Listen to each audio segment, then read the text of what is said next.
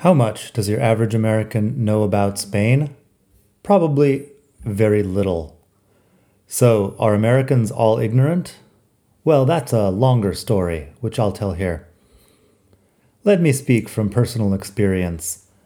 I've been living here in Spain for about 19 years now, and a lot of people ask me why I chose to come to Spain and what I knew about it before I arrived. Why is a long story, which I've told elsewhere. Short version I was young and having an adventure, plus, there was a certain girl in Madrid I wanted to hang out with. What I knew about Spain before arriving is a much shorter story, because I always have to admit, somewhat apologetically, that I knew absolutely nothing. Yes, I moved halfway around the world without having any real idea of what to expect. I didn't even really have an opinion or mental image of Spain. I had spent about a week here previously, traveling from city to city, and I liked the feel of it. I'd seen a couple of neighborhoods in Barcelona, a bit of Valencia, Granada, and Madrid. That was enough to get me on the plane.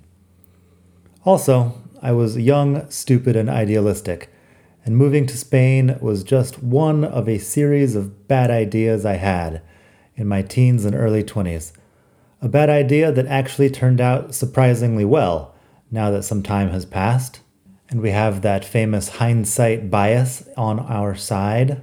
I'm Daniel Welsch, and this is Spain to Go, the best podcast in the entire multiverse for all things Spain. This is episode 44 about American ignorance.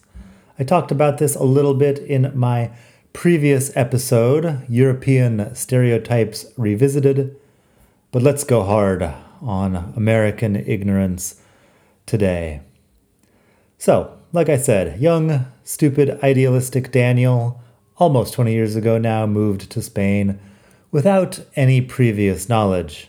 Because how much do you really need to know about a country in order to catch a plane? I am not into over planning and in those days, I wasn't even into under planning.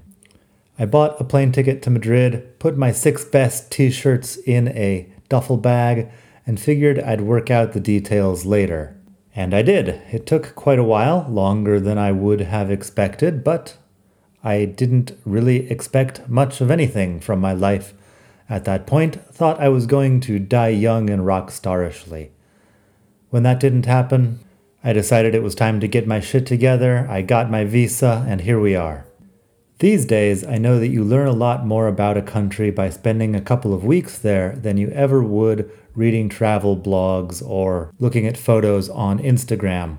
And in those days, we didn't even have travel blogs. This was 2004, so I went to the bookshop. I got a copy of Orwell's Homage to Catalonia, and I called it a day. Of course, I did learn some Spanish before coming, years before, which was an adventure in itself. So, want to know more about American ignorance? Let's go.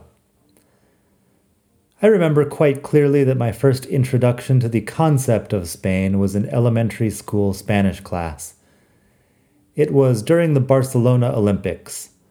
I guess that was 1992, so I was about nine and a half at the time. Our teacher, she was from Ecuador, I believe, showed us where Spain was on a world map, a small peninsula just south of England, basically, and explained that in Spain they spoke Spanish and they had 50 states, just like the US. Then she went right back to teaching us useless vocabulary like hipopótamo, jirafa, and elefante. That was it. No Spanish history, nothing. And I guess I should mention that I didn't believe the 50 states thing at all. How are they going to fit 50 states into such a small country? Turns out I was wrong. They actually do have 50 provinces, which is sort of the same thing. My ignorance of European distances and how kilometers work lasted me through my first several years in Spain. I remember once getting in a friend's car in Madrid at around 11 a.m. We were going to Toulouse in the south of France, and I just assumed we'd be there for lunch. I believe we eventually got there for dinner the next day, after spending a night sleeping in the car in the Pyrenees. But I digress. Anyway, I hated learning Spanish back then because even in my little pre adolescent brain, it was clear that knowing the names of a few African animals in a foreign language was a waste of time. The teacher didn't teach us how to talk about anything we might find in Arizona, like rattlesnakes or scorpions or teddy bear cholla. It was also abstract and impractical.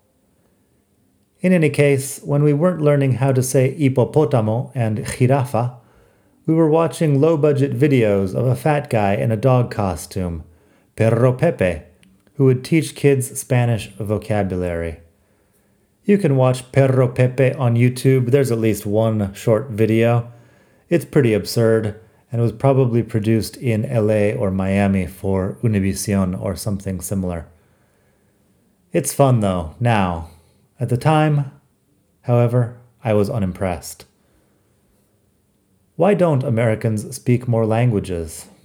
Well, I don't want to speak for all 330 million Americans or whatever the number is right now when you're listening to this.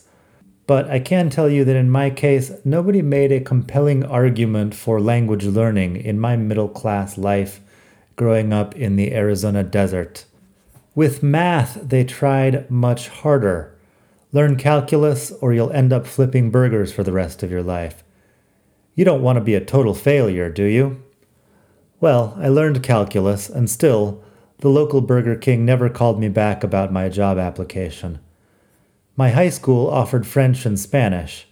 I took Spanish because I was under the impression that I'd need a foreign language credit to get into college. By that time, I was pretty suspicious of adults who said I needed to know things. Most of the adults I was acquainted with seemed to know very little. But it seemed more likely that I'd run into a Spanish speaker someday than a French speaker, so I signed up.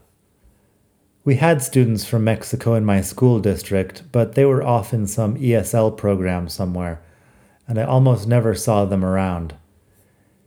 In any case, I wasn't sold on the Spanish language until much later when I dropped out of college and ended up working in a kitchen. I wasn't flipping burgers, I was grilling paninis, which is much classier, thank you very much. Being in contact with Spanish speakers at work made language practice more fun and interesting than anything I ever did in high school. Eventually, I would spend a couple of decades as a language teacher and draw some new conclusions about why Americans don't all speak multiple languages. Basically, it boils down to two things. One, learning a foreign language is hard. Two, most people who learn languages do it because they need to. That is to say, people who learn languages for fun or in order to become more well rounded, knowledgeable individuals are pretty rare, because actually learning a language takes years. People who learn 200 words and then just claim to speak a language at native level are more common, as are people who think, I'll just learn the local language from a phrasebook on the plane. How hard could Japanese possibly be, right? So, long story short, my theory is that Americans don't speak languages because they don't need to or want to, just like most other monolingual people out there. But back to my more ignorant teenage years. Because my knowledge about Spain grew very little in the coming years. In high school, when we learned about the age of exploration and the colonization of America, there must have been some mention of Spain, but mostly the teachers talked about what was going on in the Americas or on the high seas. The names of the Spanish conquistadors, the fate of the Armada, all that. As far as I can remember, Spain as an actual country in Europe, with its own history and culture, was not really part of the picture. In high school Spanish class, I remember doing an activity that involved picking out some of the words in Mecano's classic song Maquillaje which was a truly awful experience. Mostly, what I got out of the whole thing was the knowledge that other countries also had crappy pop music. It had never occurred to me that there might be other types of music outside what was being played on the radio stations around Phoenix. So, anyway, that was my introduction to world music, and also Spanish reflexive verbs. Even today, I can't get more than 10 seconds into a Mecano song without wanting to vomit. Sorry, Mecano. Sorry, Spanish culture. If the teachers back in 9th or 10th grade told us anything about Spanish life, history, or geography, I obviously wasn't listening. I guess I was probably busy having hormonal fantasies about getting out of Arizona. So, in one way or another, between the Barcelona Olympics and university, I managed to spend about 10 years without giving any serious thought to Spain. Did I give any serious thought to other European countries like France or Italy during that time? It's doubtful. At university, I had a real madrileño teaching me Spanish for a semester. Our homework was usually to go to the video library and watch early Almodovar films. If you haven't seen any early Almodovar, well, that's your loss. Let's just say that I remember one film, La Ley del Deseo, that had Antonio Banderas as a young gay or bi curious gentleman.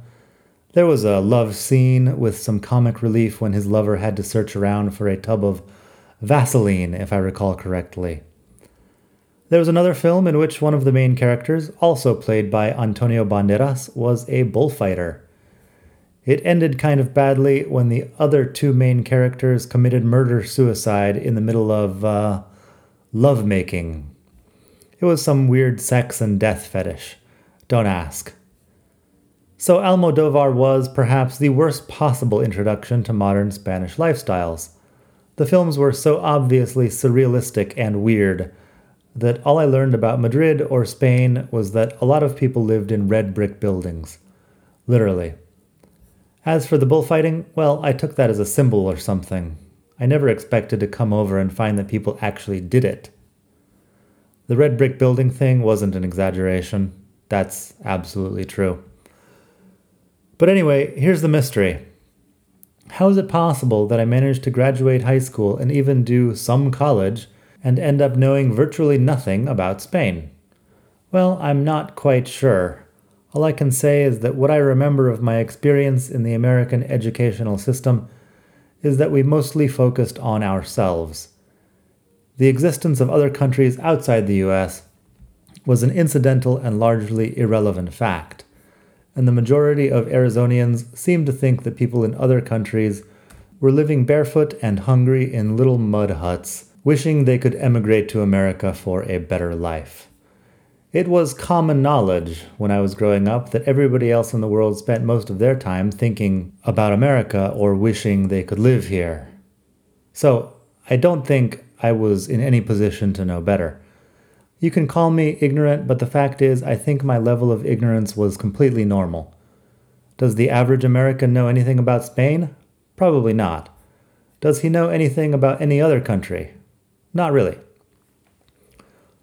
So, why don't Americans travel more? Well, like I mentioned in the previous episode of this podcast, originally I wrote this article because of a little international crisis.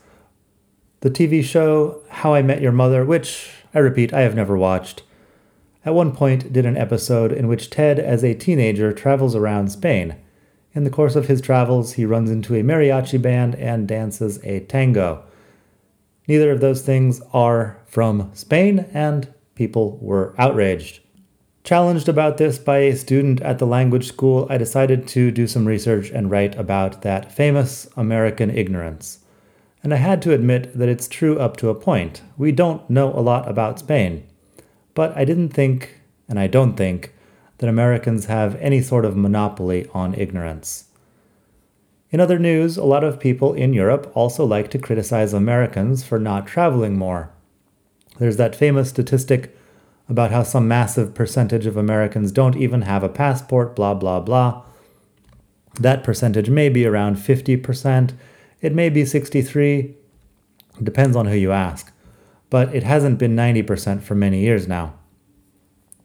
I think what the critics miss, though, is the fact that international travel is expensive and that most Americans live hundreds or thousands of miles from any international border. Here in Spain, you can get a reasonably priced flight to any of 30 or so different European countries and be there by lunchtime.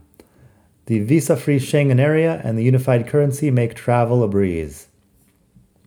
There's a survey on YouGov, which is pretty clear yougov.com. The higher someone's income, the more likely they are to have a passport, and presumably the more likely they are to travel abroad. What about the rest of us Americans?